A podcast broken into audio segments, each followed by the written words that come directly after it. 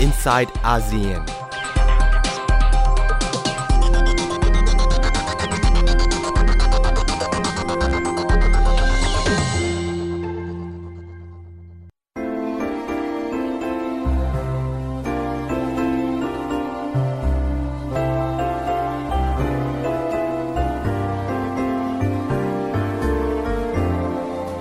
Unforgettable, that's what you are. It's unbelievable how you've managed thus this far.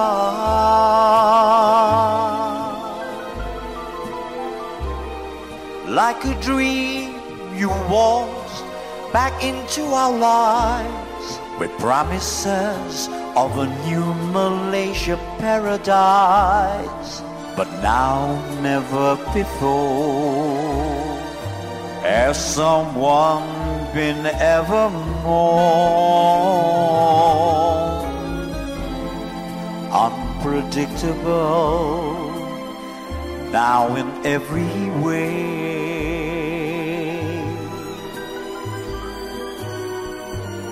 And people now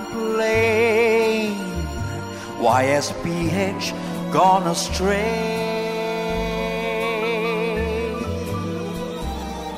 Domestic problems remain our daily fear. You seem more concerned of problems in India, just like before. Here comes that old Mahathir once more. It's unquestionable how powerful you are. Commanding the confidence from them. Isn't that so bizarre? Now the rumors that seem to circulate, you handling down your post, one can only speculate, but most unpredictable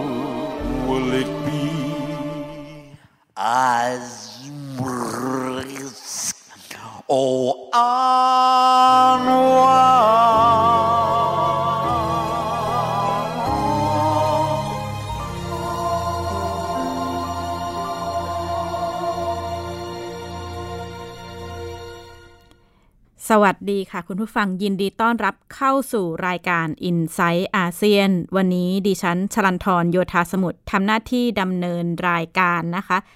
เราเริ่มต้นกันด้วยเพลง Unpredictable เป็นเพลงที่แต่งขึ้นเพื่อคล้ายๆกับจะล้อเลียน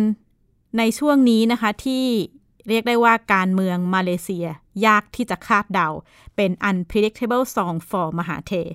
แล้วก็อาจจะเรียกได้ว่า สามารถนำมาใช้ได้กับบริบทการเมืองไทยเช่นกัน ก่อนที่จะไปพูดคุยเรื่องการเมืองมาเลเซียอาจจะสรุปสักเล็กน้อยในเรื่องของการเมืองไทยนะคะ เรียกได้ว่าผลการลงมติอภิปรายไม่ไว้วางใจ ในช่วงอาทิตย์ที่ผ่านมาได้ข้อสรุป แต่ก็อาจจะเรียกได้ว่ายังไม่จบ เพราะเมื่อวันศุกร์ที่ผ่านมาเนี่ยหลังจากอภิปรายไม่ไว้วางใจการบริหารราชการการทำงานของรัฐบาลพลเอกประยุทธ์จันโอชานายกรัฐมนตรี ที่ใช้เวลาตั้งแต่วันที่ 24 ถึง 27 ที่ผ่านมา การผลลงมติอภิปรายไม่ไว้วางใจก็สรุปว่า รัฐมนตรีทั้ง 6 คนผ่านการซักฟอกนะคะ โดยมติเอกฉัน แต่ว่าที่น่าสนใจคือรัฐมนตรีแต่ละคนเนี่ยได้คะแนนไม่เท่ากัน เรียกได้ว่าเสียงมติไม่ไว้วางใจที่คะแนนน้อยๆ ที่สุดก็น่าจะเป็นพลเอกประยุทธ์จันโอชาอยู่ที่ 49 เสียงพลเอกประวิทย์อยู่ที่ 50 เสียง ขนาดที่พลเอกอนุพงศ์อยู่ที่ 54 แต่ว่าจำนวนคนที่ได้เสียงไม่ไว้วางใจที่เรียกได้ว่าอาจจะเยอะที่สุดใน 6 คนก็เป็นนายดอนปรมัตถวินัย รัฐมนตรีช่วยว่าการรัฐมนตรีว่าการกระทรวงการต่างประเทศขออภัยนะคะ แล้วก็ร้อยเอกธรรมนัฐพรหมเผ่ารมชเกษตร แล้วก็สหกรณ์ที่ ได้เสียงไม่ไว้วางใจที่ 55 เสียง ก็ถือว่าจากทั้ง 6 คนเนี่ยสองท่านนี้ก็มีคะแนนมากที่สุด แต่ว่าทั้ง 6 คนก็เรียกได้ว่าผ่านมติการซักฟอก อย่างเป็นเอกฉันท์อาจจะเรียกได้ว่าเกมการเมืองในไทย เสียงเกมตัวเลขทางการเมืองเนี่ยฝากรัฐบาลอาจจะลอยลำแต่ก็ปฏิเสธไม่ได้นะคะว่าการเมืองไทยทั้งในและก็นอกสภาก็ยังคุกรุ่น ด้านหนึ่งดูเหมือนว่าจะเกิดรอยร้าวในพัก ร่วมฝ่ายค้านเมื่อสสกลุ่มอนาคตใหม่ออกแถลงการ แสดงความไม่พอใจกรณีการแบ่งเวลาอภิปรายไม่เหมาะสมทำให้ฝากอนาคตใหม่เนี่ยไม่มีโอกาสที่จะอภิปรายในบางช่วง แม้ภายหลังนายสุทินคลังแสงประธานวิปฝ่ายค้านก็จะออกมาระบุว่า มีการพูดคุยระหว่างสองกลุ่มสองพักแล้วเนี่ยแล้วก็ไม่ได้มีรอยร้าวเกิดขึ้น ยอมรับว่ามีสสอภิปรายเกินเวลาจริง แล้วก็เกิดจากการบริหารเวลาไม่ดี แล้วก็ระบุว่าเป็นเพราะส่วนหนึ่งเป็นเพราะรัฐบาลเนี่ยไม่เอื้ออำนวยให้ได้ทำงานหรือให้ได้อภิปรายตามเวลานะคะ อีกด้านการอภิปรายไม่ไว้วางใจในสภาเสร็จสิ้นลง แต่ว่าการเคลื่อนไหวทางการเมืองนอกสภา ที่น่าจับตาโดยเฉพาะกลุ่มนักเรียนนิสิตนักศึกษาคนรุ่นใหม่ในหลายสถาบัน ที่มีการเคลื่อนไหวเริ่มขึ้นตั้งแต่ กรณีการตัดสินยุบพักอนาคตใหม่ เริ่มมีการขยายตัวมากขึ้นในหลายสถาบันนะคะ ดิฉันเองได้มีโอกาสพูดคุยกับตัวแทนนิสิตนักศึกษาต่างๆ ที่ออกมาเคลื่อนไหว ถามถึงสาเหตุที่หลาย ๆ คนอาจจะสงสัยว่า เป้าหมายของการเคลื่อนไหวนี้เป็นไปเพื่อพักใดพักหนึ่ง โดยเฉพาะหรือไม่ กลุ่มนักศึกษาก็มองว่าการยุบพักอนาคตใหม่เนี่ยเป็นส่วนหนึ่งเขาเขามองว่าเป็นไม้ขีดไฟที่จุดให้ การเคลื่อนไหวนี้เกิดขึ้น แต่ว่าส่วนใหญ่เกิดจากความไม่พอใจในเรื่องของการบริหารงานของรัฐบาล ระบบการเมืองไทยที่มองว่ามีปัญหาแล้วก็บิดเบี้ยว เขาระบุว่าต้องการเห็นความเปลี่ยนแปลงขนาดเดียวกัน ก็มองว่าไม่อยากให้เกิดความรุนแรงในการเคลื่อนไหวครั้งนี้นะคะ จากการเมืองไทยที่เรียกได้ว่าก็ยังครุกุ่นแล้วก็เดินหน้ายังคาดเดาไม่ได้ ข้ามไปดูการเมืองอีกประเทศที่ตรงกับ เพลงที่เราเริ่มต้นเมื่อสักครู่ก็คาดเดายากเหมือนกันนะคะ การเมืองมาเลเซีย เรียกได้ว่ามีการเปลี่ยนแปลงอยู่ตลอดเวลา เมื่อ 24 กุมภาพันธ์ที่ผ่านมาหลาย ๆ ท่านอาจจะได้เห็นข่าว เหตุการณ์ที่เรียกได้ว่าช็อกวงการการเมืองมาเลเซีย เมื่อดรมหาเทโมฮัมหมัดนายกรัฐมนตรีประกาศลาออกจากตำแหน่ง จากนั้นสมเด็จพระราชาธิบดีมาเลเซียก็ทรงแต่งตั้งให้ดรมหาทีเนี่ย เข้าดำรงตำแหน่งเป็นรักษาการนายกรัฐมนตรีนะคะ หลายคนมองว่าสถานการณ์นี้เป็นการเมืองฉากใหญ่ของเป็นละครฉากใหญ่ของการเมืองมาเลเซีย ที่เรียกได้ว่าเปิดฉากกันเมื่อวันอาทิตย์หน้าอาทิตย์ที่แล้วที่ผ่านมาเมื่อสสบางส่วนของพรรคเบอร์ซาตู ซึ่งเป็นพรรคของดรมหาทีเนี่ยแล้วก็สสบางส่วนจากพรรค PKR ของนายอันวาอิบราฮิม มีการนัดประชุมพิเศษร่วมกับ ฝ่ายค้านอย่างพรรคอัมโนแล้วก็พรรคพาสเพื่อเตรียมจัดตั้งรัฐบาลผสม สนับสนุนให้ดรมหาธีดำรงตำแหน่ง นายกรัฐมนตรีต่อ แล้วก็จะไม่ส่งไม้ต่อให้นายอันวาอิบราฮิมตามที่สัญญาไว้นะคะ ก็เกิดเป็นกระแส แสดงความไม่พอใจในหลายส่วนของชาวมาเลเซีย ด้านนายอันวาอิบราฮิมเนี่ยก็ออกมาแถลงการ มาออกมาถแถลงต่อผู้สื่อข่าวหลังจากนั้นในวันจันทร์ว่า เขายังคงเชื่อมั่นเชื่อใจดรมหาธีว่า ไม่มีส่วนเกี่ยวข้องกับความเคลื่อนไหวเพื่อตั้งรัฐบาลใหม่ในครั้งนี้ แล้วก็มองว่าชื่อของดรมหาธีเพียงแค่ถูกนำไปอ้าง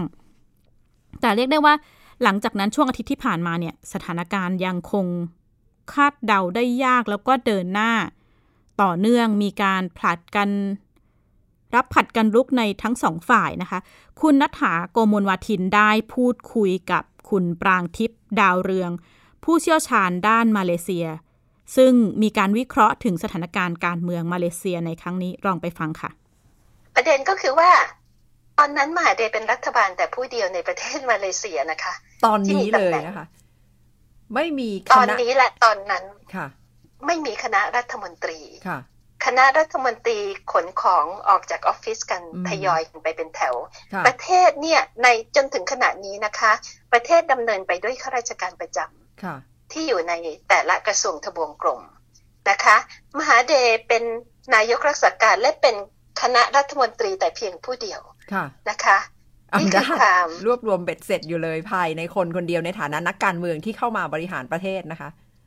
ใช่ค่ะก็คือ ถือว่าเป็นแมนเดตที่สมเด็จพระราชาธิบดีให้ในฐานะรักษาการนายกเสร็จแล้วถัดมาทุกคนก็ไปมารุมมาตุ้ม อยากจะขออยู่กับมหาเดชนะคะง้อกันใหญ่เลย ตอนนั้นนะคะวันสองวันหลังจากนั้นเนี่ยปรากฏว่ามหาเดชก็มามุกใหม่นะคะ ก็คือขอออกแถลงการบอกว่าขอจัดตั้งรัฐบาล Unity Government ด้วยกันไม่ให้มีนักการเมืองใด ๆ เข้ามาเกี่ยวข้องเลยนะคะจะขอเลือกคนเองนะคะ หมายความว่ายังไงคะ หมายความว่าท่านก็หยิบเอาเองได้นะคะท่านก็บอกว่าเพื่อความเหมือนกับสมานในฉันนะจะเอาจากทุกพักไม่ว่าจะเป็นฝ่ายค้านหรือฝ่ายไม่ค้าน ทุกคนก็กรี๊ดนะคะ โดยพักอัมโนเพ่นก่อนอย่างที่เล่าให้ฟังนะคะ ไม่ยอมเข้าร่วม ไม่ยอมเข้าร่วมเพราะพักอัมโนก็ยืนยันว่า ถ้าจะให้ให้เขาร่วมรัฐบาลต้องมาทางพักนะคะ ห้ามหยิบทีละคนไม่ได้นะคะดิฉันวิเคราะห์อย่างนี้ค่ะ ดิฉันคิดว่าขณะนี้เนี่ย อัมโนต้องการเป็นรัฐบาลด้วยหลายเหตุผลนะคะ เหตุผลหนึ่งก็คือคดีความเรื่องวัน MDB คดีความเรื่องการทุจริตคอร์รัปชันที่มีที่นายจิบกำลังอยู่ในศาลขณะนี้กับประธานพรรคอัมโนอีกคนนะคะคือไซด์เนี่ยมีสองคนนี้คดีรวมกันเนี่ยร้อยกว่าคดีนะคะกำลังดำเนินไป ถ้าอัมโนเข้ามาเป็นรัฐบาลเนี่ยก็มีผู้คาดคะเนว่า อาจจะมีผลในการยับยั้งการดำเนินคดีเหล่านี้นะคะพอมหาเดชบอกว่าขอหยิบคนเอง แล้วก็คนที่มีคดีคอร์รัปชันเนี่ยไม่เอาเนี่ยอัมโนก็ไม่ยอมนะคะ นี่คืออัมโนไม่ได้รักประชาธิปไตยนะคะ แต่เขาคิดว่าเขาต้องการมากกว่านั้นอัมโนก็ถอนตัวพักพาสก็ถอนตัวออกไปที่มาคู่กับอัมโน ถึงตอนนั้นมหาเทก็ชักจะงง นะคะตอนแรกนึกว่าจะมีอำนาจทุบโต๊ะ แล้วก็ดึงคนเข้ามาได้เพื่อมาร่วม Unity Government หรือว่ารัฐบาลแห่งชาติเนี่ยนะก็ปรากฏว่าอัมโนถอนตัว ทางนั้นล่ะคะ ทางอันวาล่ะคะ ทางอันวาก็บอกว่าไม่เอาค่ะ ด้วยเหตุผลที่ว่า คือคือถ้าถ้าคุณเป็นพรรคการเมืองเนี่ยการการเสนอรัฐบาลของมหาเทเนี่ยนะในลักษณะนี้เนี่ยคือการทำลายระบบพรรคการเมือง ที่หมายความว่า ผู้นำพรรคต่างๆ จะไม่มีสิทธิ์พูดอะไรเลยนะคะ สมมติว่ามหาเทตั้งรัฐบาลแล้วโดยหยิบจากนักการเมืองพรรคต่างๆ มานี่แหละ หรืออาจจะคนนอกด้วยก็ได้อะนะคะพรรคการเมืองไม่มีสิทธิ์มีเสียงทางด้านนโยบายเลยมหาเทตัดสินใจคนเดียวนะคะ ซึ่งก็เหมือนกับเป็นจักรพรรดิอยู่แต่ผู้เดียวนะคะ ซึ่งเป็นความทะเยอทะยานขั้นสูงมากก่อนหน้านี้มหาเทก็มีศัตรูทางการเมืองเยอะก็ก็เหมือนกันนักการเมืองทั่วไปนะฮะแต่ว่าท่าน สามารถกำจัดศัตรูที่เป็นตัวบุคคลได้ แทบทั้งหมดเหลืออันวาคนเดียวเนี่ยนะคะ ที่ไม่ยอมตายจริงสักทีเนี่ยนะคะ แต่ครั้งนี้มหาเตไม่ได้กำจัดตัวบุคคล แต่มหาเตกำจัดระบบนะคะ ดังนั้นก็ทุกคนก็ช็อกอีกอีกยกหนึ่งนะคะ คือแล้วก็เพ่นกันเป็นแถวนะคะวันนี้เกิดอะไรขึ้นเอ่อในขณะเดียวกันเนี่ยนะคะ สมเด็จพระราชาธิบดีก็ส่ง ทรงบอกว่าวิกฤตครั้งนี้เนี่ยเรายังไม่รู้ว่าใครมีเสียงข้างมากในสภา ขณะนี้ไม่มีใครมีเสียงข้างมากนะคะ ท่านก็เลยใช้วิธีสัมภาษณ์สสทุกคนจำนวน 222 คนในสภา สัมภาษณ์เองเลยนะคะใช่ค่ะ สัมภาษณ์ไปแล้วใช้เวลา สัมภาษณ์ไปแล้วค่ะ ใช้เวลาสองวัน หลังจากที่มหาเดลาออกนะคะ ท่านก็บอกว่า คือจากแถลงการของสำนักพระราชวังนั้นก็บอกว่าท่านทรงมีสิทธิตามรัฐธรรมนูญ เนื่องจากการให้การแต่งตั้งนายกรัฐมนตรีหรืออย่างไรก็ตามขึ้นมาเป็นนายกนี่จะต้องได้รับความไว้วางพระราชาฤทัยจากพระมหากษัตริย์ ดังนั้นเนี่ยท่านจึงต้องการที่จะทราบให้แน่นอนว่าสสทั้ง 222 คนนั้น สนับสนุนใครเป็นนายกกันแน่นะคะ ท่านก็สัมภาษณ์มาเรียบร้อยนะคะ เมื่อวานนี้นะคะมหาเทก็เข้าวัง แล้วก็ออกมาด้วยหน้าตาที่ไม่สบายเท่าไหร่นะคะเเสร็จแล้วเขาก็ออกมาประกาศว่าสมเด็จพระราชาธิบดีท่านไม่สามารถที่จะชี้ชัดได้ว่าพรรคหรือกลุ่มไหน กลุ่มพรรคการเมืองไหนมีเสียงข้างมาก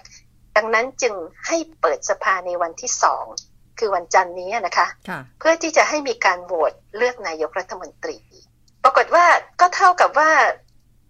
ความคิดเรื่อง unity government หรือรัฐบาลไร้พักการเมืองเนี่ยก็ตกไป ตกไปแล้ว ณ จุดนั้นนะคะ ยังไม่จบนะคะ วันนี้ก็เอาอีกนะคะ วันนี้ก็คือ ปรากฏว่าวันนี้นะคะ สมเด็จพระราชาธิบดีท่านส่งประชุมร่วมกับสภาสุลต่าน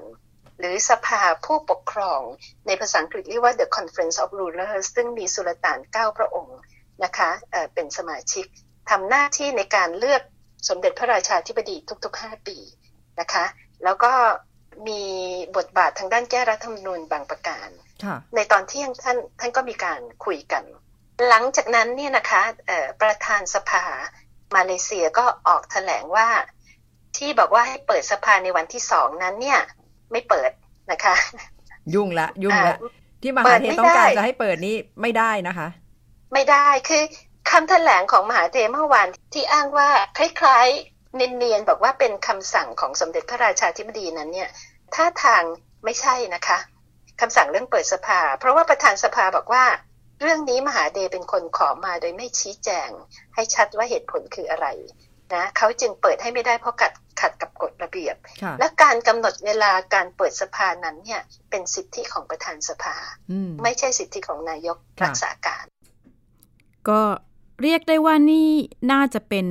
ครั้งแรกในการเมืองมาเลเซีย ที่เห็นภาพการเสนอแนวคิด รัฐบาลแห่งชาติหรือ Unity Government รวมถึงเห็นบทบาทของสมเด็จพระราชาธิบดีในการเข้ามา มีการสัมภาษณ์สสมองแนวโน้มในการเดินหน้าของการเมืองมาเลเซียนะคะ ซึ่ง ตามกฎหมายเนี่ยสมเด็จพระราชาธิบดีของมาเลเซียก็จะมีอำนาจในการประกาศการยุบสภาหาก ไม่สามารถหาข้อตกลงกันได้ ส่วนท่าทีของประชาชน ที่เรียกได้ว่าหลาย ๆ คนตามการเมืองมาเลเซียช่วงเดือนหลังจากที่มีการเลือกตั้ง คนดูจะดีใจเป็นทางเลือกอรุณใหม่ของมาเลเซีย แต่ขณะนี้เนี่ยเรียกได้ว่าประชาชนไม่พอใจดรมหาธีมูฮัมหมัดมากนะคะ แล้วก็ มองว่าสิ่งเหล่านี้เป็นเพียงเกมการเมืองของมาเลเซีย สิ่งที่ไม่พอใจคือหนึ่งไม่พอใจความแน่นอน ความไม่แน่นอนของดรมหาธีมูฮัมหมัดเขามองว่าเขาโหวตนักการเมืองเหล่านี้มาเพื่อให้เป็นแนวร่วมพักปากาตันฮาราปัน เพื่อเดินหน้าปฏิรูปทางการเมือง แต่ก็ไม่เห็นความคืบหน้า เขาเลือก รัฐมนตรีเหล่านี้มาเพื่อขับพักอัมโน แต่ไปไปมาๆก็กลับมีชื่อขึ้นมาเป็นแนวร่วมรัฐบาล แล้วก็มองว่าท่าทีเหล่านี้เป็นการไม่เกรงใจเสียงประชาชน แล้วก็แสดงความไม่พอใจต่อท่าทีของดรมหาธีนะคะ ก็คงต้องรอดูกันต่อไป ผู้เชี่ยวชาญด้านการเมืองมาเลเซียก็ระบุว่าตอนนี้เป็นเกมตัวเลขทางการเมืองของมาเลเซียว่าใครจะรวมเสียงได้มากที่สุด แล้วก็จะขึ้นมาเป็น พักร่วมรัฐบาลนะคะ จากประเด็นการเมืองมาเลเซีย ขอไปดูประเด็นร้อนอีกประเด็นหนึ่งคือการระบาดของไวรัสโควิด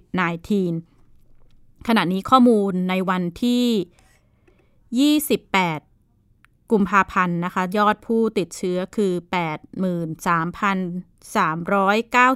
83,391 คนทั่วโลก ขณะเดียวกันเนี่ย ยอดผู้ติดเชื้อ ก็เพิ่มขึ้นเรียกได้ว่าเพิ่มขึ้นเป็นอัตราส่วนน้อยลง แล้วก็ในจีนเจ้าหน้าที่ทางการจีนก็ออกมาแถลงว่าจำนวนยอดผู้ติดเชื้ออัตราการติดเชื้อในแต่ละวันลดลง มีจำนวนผู้ป่วยที่หายแล้วเพิ่มมากขึ้น แต่ว่าสิ่งที่น่าเป็นห่วงคือการขยายการติดเชื้อไปนอกประเทศจีนนะคะ เรียกได้ว่าตอนนี้ทุกภูมิภาคในเกือบทุกภูมิภาคในโลกเลยก็ พบผู้ติดเชื้อหลายพื้นที่ประกาศเป็นภาวะฉุกเฉินทางสาธารณาสุขนะคะ ประเทศที่เรียกได้ว่าเป็นรองจากจีนเนี่ย ก็มีได้แก่เกาหลีใต้ อิตาลี ญี่ปุ่น อิหร่านเลยนะคะ ที่เรียกได้ว่าอยู่ในภาวะที่การการแพร่ระบาดของการติดเชื้อค่อนข้างน่าเป็นห่วง แล้วก็มีการรายงานเรื่องการติดเชื้อ ในในหลายประเทศที่ไม่เพียงเฉพาะคนทั่วไปที่เพิ่มจำนวนมากขึ้น แต่ว่าเป็นการพบการติดเชื้อในระดับเจ้าหน้าที่ ของรัฐบาลของอย่างในกรณีของอิหร่านก็พบกรณีการติดเชื้อ หลาย ๆ ท่านอาจจะเห็นภาพนะคะอิรัชฮาริชิ รัฐมนตรีช่วยว่าการกระทรวงสาธารณสุข แล้วก็ เป็นคนเป็นหนึ่งเป็นหัวหน้าคณะทำงานต่อสู้การระบาดของโคโรนาไวรัสของอิหร่าน ระหว่างการถแถลงข่าวเมื่อวันจันทร์ที่ผ่านมา ขณะที่กำลังปฏิเสธเรื่องการปิดบังข้อมูลผู้ติดเชื้อ เขาก็มีอาการไอแล้วก็เหงื่อออกตลอดเวลาการถแถลงข่าว หลังจากนั้นเพียงหนึ่งวัน ออกมายอมรับมีการถแถลงผ่านคลิปวิดีโอว่าเขาติดเชื้อโควิด -19 แล้วก็กำลังกักตัวเองอยู่ที่บ้านพัก ขณะเดียวกันเนี่ยเมื่อวันพฤหัสที่ผ่านมา รองประธานาธิบดีด้านผู้หญิงแล้วก็ครอบครัว ก็ได้รับการยืนยันนะคะ ว่าติดเชื้อสองคนนี้เป็นหนึ่งในอย่างน้อย 7 คนของเจ้าหน้าที่ทางการระดับสูงของอิหร่าน ที่มีการยืนยันว่าติดเชื้อโควิด -19 นอกจากนี้ก็ยังอย่างในอิตาลีที่มีการระบาดค่อนข้างเยอะ ก็มีการยืนยันว่านักบอลทีมชาติของอิตาลีเนี่ย พบติดเชื้อไวรัสโควิด -19 นะคะ อันนี้ก็เป็นประเด็นที่ที่น่าติดตามว่าแต่ละประเทศจะรับมือยังไง แล้วก็ท่ามกลางช่วงเวลานี้ คนไทยหลายคนไปเที่ยวญี่ปุ่น บางคนกลับมา หลายคนอาจจะเห็นภาพทางออนไลน์ บางกลุ่มไม่กักตัว แต่บางกลุ่มก็มีทางเลือกที่ออกขอกักตัวเองอยู่ในบ้านเป็นเวลา 14 วัน มีการประเมินว่าทำไมหลายประเทศถึงต้องขอความร่วมมือ ให้หลีกเลี่ยงการไปการเดินทางไปยังประเทศกลุ่มเสี่ยง ติดตามจากรายงานค่ะ ทำไมจึงต้องขอความร่วมมือให้หลีกเลี่ยงประเทศที่มีความเสี่ยง และถ้าไปแล้วต้องเปิดเผยข้อมูลการเดินทางกับแพทย์เพื่อจะเฝ้าระวัง ก็เพราะว่าผลเสียถ้ามันเกิดขึ้นครับ มันจะขยายวงกว้าง และยากที่จะควบคุม อย่างกรณีผู้ติดเชื้อ 3 คนนี้แค่ 3 คนต้องเฝ้าระวังอะไรต่อบ้าง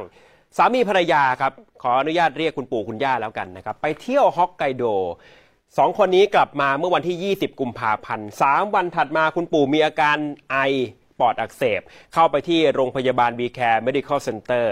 แต่พอเข้าไปแล้วไม่บอกแพทย์ว่าไปญี่ปุ่นมาครับแพทย์เขาถามแล้ว พอเช้าวันที่ 24 แพทย์ถามคุณปู่อีกครั้งหนึ่งคุณปู่ก็บอกว่าไม่ได้ไปไหนมา จนกระทั่งสุดท้ายช่วงสาย แพทย์ถามอีกครั้งหนึ่งจนคุณปู่ยอมรับว่าไปญี่ปุ่นมาเท่านั้นแหละครับ โรงพยาบาลจะต้องแยกไปอยู่ห้องที่มีความดันลบ และผลก็ยืนยันว่าคุณปู่ติดเชื้อโควิด -19 ในช่วงค่ำของวันที่ 24 กุมภาพันธ์ ปัจจุบันนี้ย้ายไปที่สถาบันโรคทรวงอกแล้วนะครับ ส่วนคุณย่าที่ไปด้วยกันก็มีอาการไอ 3 วันถัดมาหลังจากที่กลับมาจากญี่ปุ่น ปัจจุบันรักษาตัวอยู่ที่สถาบันบำราศนราดูน หลานวัย 8 ขวบเท่านั้นครับ ไม่ได้ไปเที่ยวญี่ปุ่นกับคุณปู่คุณย่าเลย แต่ว่าต้องมาติดเชื้อจากคุณปู่คุณย่านะครับปัจจุบันหลานก็อยู่ที่สถาบันบำราศนราดูนแล้ว เช่นกันนะครับจาก 3 คนนี้ครับผลกระทบมันเกิดขึ้นมากมายจากองค์กรที่เกี่ยวข้องนี้ครับคุณผู้ชมลองดู ผลกระทบที่เกิดขึ้นแรกเลยก็คือโรงพยาบาล B Care Medical Center นะครับเพราะว่าช่วงแรกๆเนี่ยโรงพยาบาลเขายังไม่ทราบไงครับว่า ผู้ป่วยเดินทางไปญี่ปุ่นมาเขาก็อาจจะไม่ได้ระมัดระวัง บุคลากรทางการแพทย์ที่เข้าไปสัมผัสตัวก็ยังไม่ได้ป้องกันตัวเอง ทีนี้พอมารู้ภายหลัง โรงพยาบาลก็เลยให้คนที่สัมผัสกับผู้ป่วยคนนี้เนี่ยหยุดงานไปก่อนนะครับ แต่ว่าเบื้องต้นตรวจทุกคนแล้วไม่พบเชื้อ ตอนนี้โรงพยาบาลต้องทำการฆ่าเชื้อทั้งหมดครับรถงดรับผู้ป่วยในหอผู้ป่วยแล้ว ส่วนผู้ป่วยนอกยังคงไปได้ แต่ตอนนี้ก็ต้องแยกพื้นที่กันชัดเจน วันนี้ผู้อำนวยการโรงพยาบาลขอย้ำเลยครับว่าอย่าปกปิดข้อมูล ประวัตินั้นเเป็นเรื่องที่คนไข้ต้องต้องช่วยกันให้นะครับ แน่นอนครับบุคลากรเราก็ทำหน้าที่ถามนะครับถามเราก็ก็ก็คงคงได้แต่ถามนะครับร่วมร่วมกับร่วมกับตรวจร่างกายนะครับตรวจร่างกายที่เป็นการสกรีนเบื้องต้นครับก็คงต้องต้องเรียกว่าขอความร่วมมือนะครับที่ ถ้าให้ประวัติได้ชัดเจน ก็ผมคิดว่าเป็นประโยชน์กับทุกฝ่ายครับ ดูต่อนะครับว่าทั้ง 3 ท่านนี้เมื่อกลับมาแล้ว ไม่ทำการระมัดระวังตัวเองมันเกิดอะไรขึ้น ผลกระทบนอกจากโรงพยาบาลแล้ว ไปลุกลามถึงธนาคารธนาชาติสาขาดอนเมืองครับ ที่นี่ตัวคุณพ่อของเด็ก วัย 8 ขวบเมื่อสักครู่ที่ผมบอกว่าติดเชื้อ ตัวพ่อเนี่ยไม่ได้ติดเชื้อนะครับ ไม่ได้ไปญี่ปุ่นด้วย แต่ก็เพราะว่ามีความเสี่ยงที่จะไปสัมผัสผู้ป่วย เพราะฉะนั้นธนาคารธนาชาติย้ำว่าเฉพาะสาขาดอนเมืองก็เลยตัดสินใจปิดแค่ 3 วันทำความสะอาดฆ่าเชื้อ แล้วก็ให้พนักงงานคนอื่นๆ ไปตรวจดูอาการ ที่หลาตัวหลานวัย 8 ขวบติดจากปู่ย่ามาเนี่ยตอนนั้นก็ยังไม่รู้ตัวครับก็เลยไปที่โรงเรียนพระหฤทัย ดอนเมืองนะครับ เมื่อวันที่ 24 กุมภาพันธ์พอวันที่ 25 กุมภาพันธ์โรงเรียนให้เด็กๆ หยุดอ่านหนังสือสอบ และค่ำวันนั้นเด็กวัย 8 ขวบก็ได้รับการยืนยันว่าติดเชื้อโควิด -19 ปัจจุบันอยู่ที่บำราศนราดูนที่โรงเรียนวันที่ 26 กุมภาพันธ์ก็คือวันนี้ครับ เปิดได้เพียงแค่ครึ่งวันเท่านั้น พอช่วงบ่ายก็เลยตัดสินใจให้เด็กกลับบ้าน หลายหน่วยงานก็เข้าไปช่วยกันทำความสะอาดฆ่าเชื้อกันยกใหญ่เลยนะครับ ก่อนที่เด็กๆจะกลับบ้านก็คัดกรองว่ามีไข้หรือไม่สรุปแล้วว่ามีเด็กที่สัมผัสใกล้ชิดเนี่ยสาคน คุณครูอีก 11 คน ถึงแม้ว่าจะใกล้ชิดเพียงแค่นี้แต่โรงเรียนก็เลยตัดสินใจ ปิดกันทุกระดับเป็นเวลา 14 วันเลยนะครับ ถัดมาจากโรงเรียนพระฤทัยดอนเมือง พื้นที่ของกองทัพอากาศดอนเมืองเอง ตอนนี้ก็ต้องระวังตามสถานที่ราชการ ระวังตัวกำลังพลด้วย เพราะว่าอาจจะมีคนใกล้ชิดกับผู้ป่วยเข้ามาติดต่อในพื้นที่ของกองทัพอากาศดอนเมืองนะครับสายการบินแอร์เอเชียที่นำผู้ป่วยกลุ่มนี้มาจากฮอกไกโด วันนั้นมีผู้โดยสารอยู่ 377 คนลูกเรืออีกจำนวนหนึ่งสายการบินก็ต้องทยอยแจ้งให้ทุกคนที่อยู่บนเที่ยวบินนี้แหละครับให้ทราบเพื่อป้องกันตัวจะต้องกักตัวเอง แล้วก็ให้ลูกเรือ ในเที่ยวบินนี้ต้องหยุดเป็นเวลา 14 วัน ก็ขอเป็นกำลังใจให้ผู้ป่วยทั้ง 3 คนนะคุณภาวดี แต่ต้องยอมรับว่านี่คือบทเรียนจริง ๆสำหรับการปกปิดข้อมูล แล้วก็การไม่ระมัดระวังตัวเอง หลังจากที่เดินทางกลับมาจากประเทศเสี่ยงนะครับ จากกรณีนี้นะคะก็ทำให้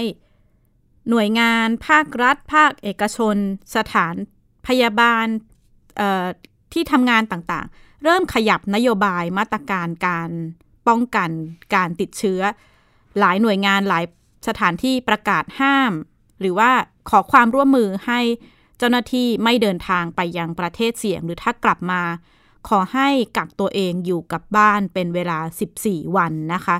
สถานการณ์ล่าสุดในเมืองในประเทศไทย 24 กุมภาพันธ์ที่ผ่านมาในแพทย์สุขุม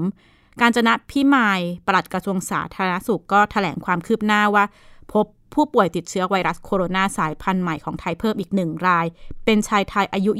25 อาชีพไกด์นำเที่ยวเกาหลีใต้ กลับมาเมืองไทยเมื่อวันที่ 24 นะคะ มาด้วยอาการไอเป็นไข้ ส่งเข้าตรวจก็พบติดเชื้อ ขณะที่ผู้บริหารโรงเรียนนานาชาติฮาร์โรว์ดอนเมือง ก็เตรียมแถลงก็มีแถลงการณ์นะคะ หลังตรวจพบพาสปอร์ตนักเรียน แล้วก็ผู้ปกครองนักเรียนมีการเดินทางกลับจากประเทศกลุ่มเสี่ยงก็ ในช่วงหนึ่งสัปดาห์ที่ผ่านมา แล้วก็เพิ่งเดินทางกลับมาเรียน ก็ได้เตรียมได้ได้ประกาศเดินหน้ามาตรการหยุดเรียนทั้งโรงเรียน ไปจนถึงวันที่ 9 มีนาคมนะคะ ก็ตอนนี้ก็หลาย ๆ หน่วยงานก็เริ่มมีมาตรการที่เข้มข้นมากขึ้น ท่านผู้ฟังจะเดินทางไปไหนก็ผีเลี่ยงการพบปะพื้นที่คนมาก ๆ นะคะ ดูแลตัวเองล้างกินน้อนช้อนกลางล้างมือ บ่อยๆ แล้วก็หากไม่สบายก็หามาสมาปิด ก็วันนี้ก็หมดแล้วนะคะของรายการ i n s i ซต์อาเซียน พบกันใหม่สัปดาห์หน้าดิฉันชลันทรโยธาสมุทรขอลาคุณผู้ฟังไปก่อน สวัสดีค่ะ